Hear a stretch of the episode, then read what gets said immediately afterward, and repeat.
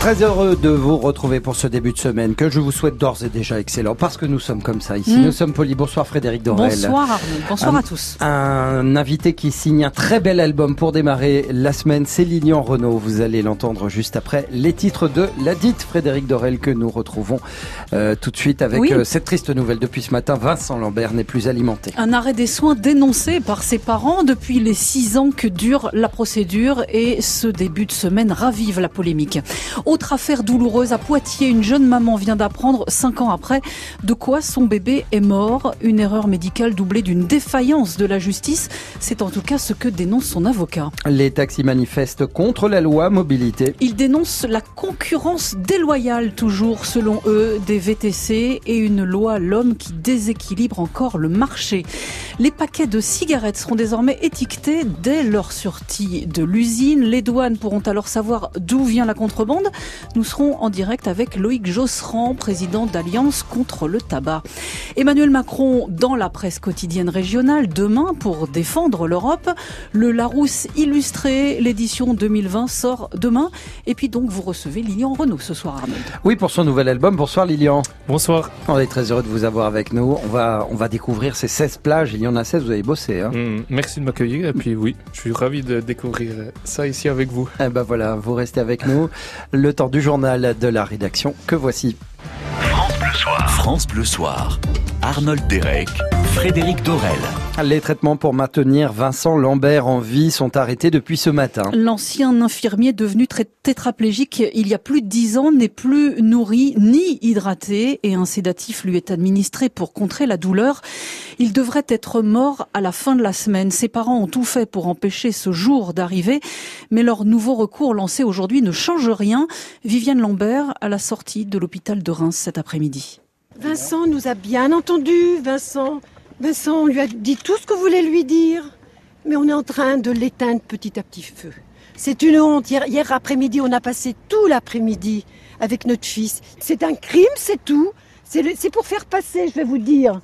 C'est pour faire passer l'euthanasie. Ça les arrange. Vincent, il est le promoteur de l'euthanasie. Ça les arrange, cette loi Leonetti. Mais Leonetti l'a dit lui-même qu'avec cette loi, il n'y aurait plus de Vincent Lambert. C'est une honte. J'ai honte pour la France. J'ai honte pour la médecine. Mon mari qui est médecin, il m'a dit on enterre Hippocrate. Viviane Lambert, la mère de Vincent Lambert, à qui répond ce soir l'ancien médecin de son fils, le docteur Éric Carigère.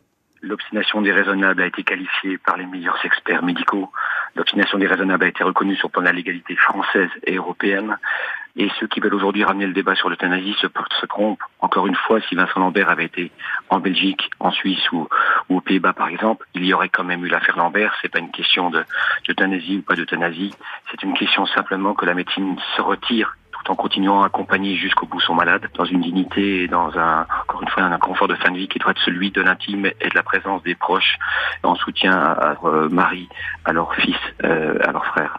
Éric Carigère, ancien chef de service au CHU de Reims. Toujours dans le cadre de cette affaire, le pape appelle à protéger la vie du début à la fin naturelle. Ne cédons pas à la culture du déchet, écrit le chef de l'église catholique, dont font partie les parents de Vincent Lambert. Fervents catholiques, ils sont même proches des traditionalistes. L'histoire maintenant d'une erreur médicale doublée d'un long silence, c'est ce qui est arrivé à une famille près de Poitiers. Leur petite Julia est morte prématurée au CHU de Poitiers. Elle n'avait que trois jours et il faudra attendre cinq ans pour que la maman Cindy sache enfin de quoi est morte sa fille. Surdosage de potassium, Baudouin Calange. C'est maître François Gabory qui l'a découvert en se rendant au palais de justice. Il a eu accès au dossier et ainsi pu apprendre à Cindy de quoi était morte précisément son bébé suite à une erreur commise par une infirmière. De quoi raviver la douleur de cette maman enceinte aujourd'hui d'une petite fille. Mon enfant euh, a eu dix fois la dose de potassium dans son cœur. Pour moi, ce qui est pire, c'est qu'elle a souffert. Mon deuil, il revient en fait. Dans cette affaire, la justice est défaillante, estime maître François Gabory. La justice a des, a des contrats. On sait que le, le cabinet en charge de l'instruction a connu plusieurs juges d'instruction. Et pour moi, c'est pas une raison pour laisser cette mère dans l'incertitude et dans l'ignorance. Et le CHU dans tout ça, il est aux abonnés absents. Jamais de nouvelles du CHU, euh, jamais de courrier, pas d'appel.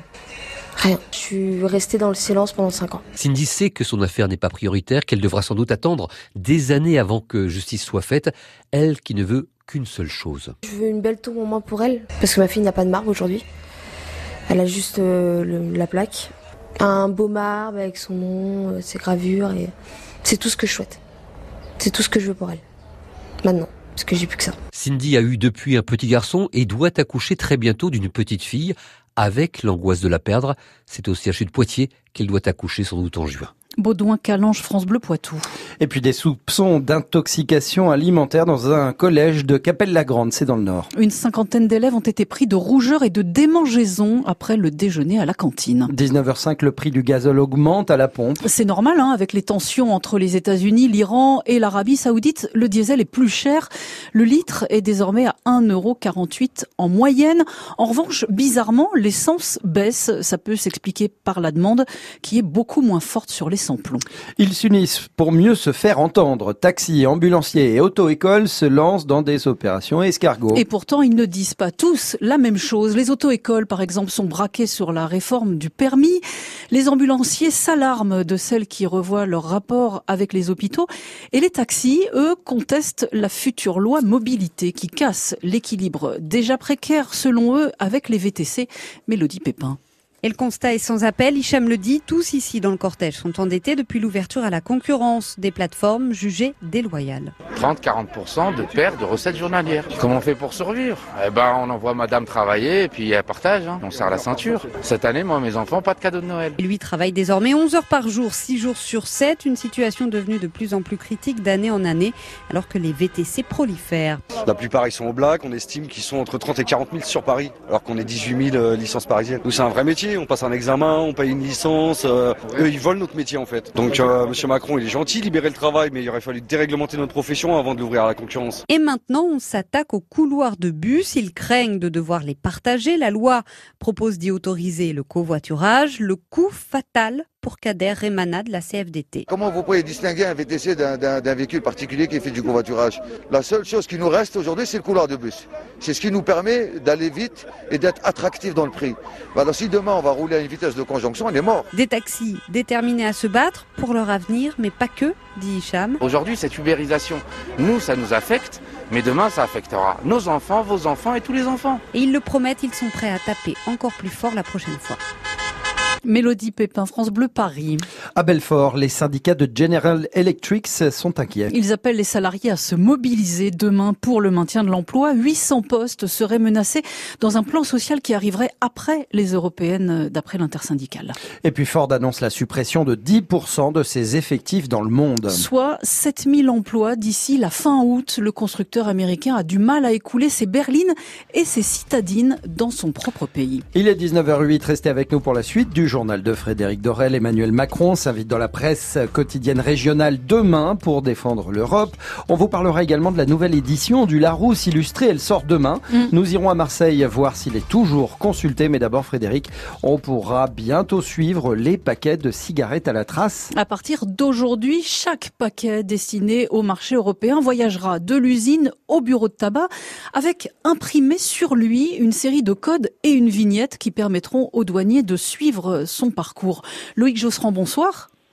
Bonsoir. Vous présidez l'association Alliance contre le tabac et vous êtes euh, professeur de santé publique à l'université Versailles-Saint-Quentin. À quoi va servir ce nouvel étiquetage?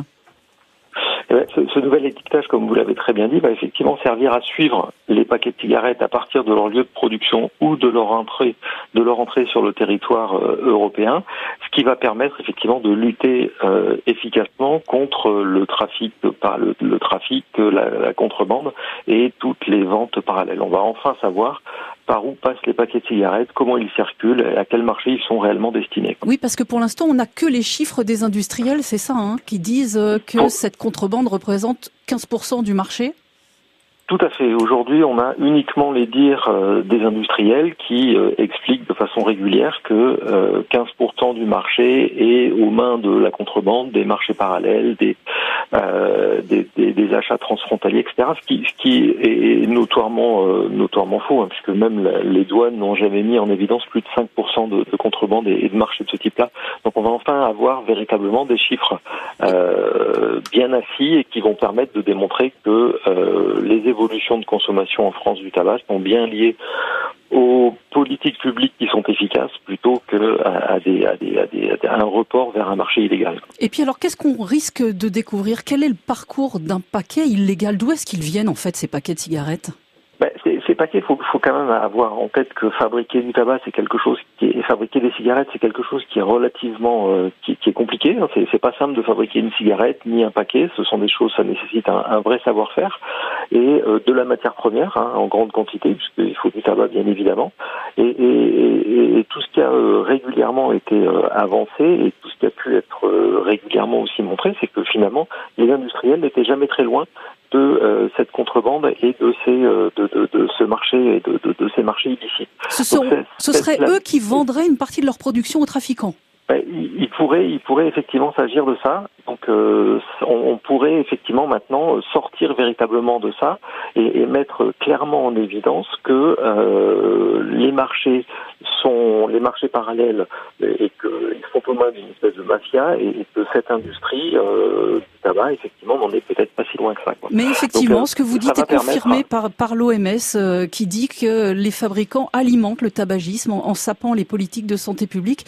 L'OMS estime même que près de 99%, euh, près de 99%, les, les cigarettes euh, de contrebande sont fabriquées par des cigarettiers. Merci Loïc Josserand, président de l'association Alliance contre le tabac. Très bonne soirée à vous.